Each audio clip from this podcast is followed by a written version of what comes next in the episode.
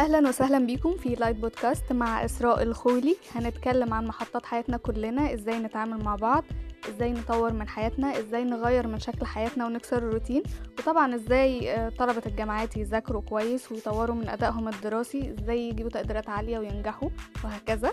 استنوني في لايت بودكاست.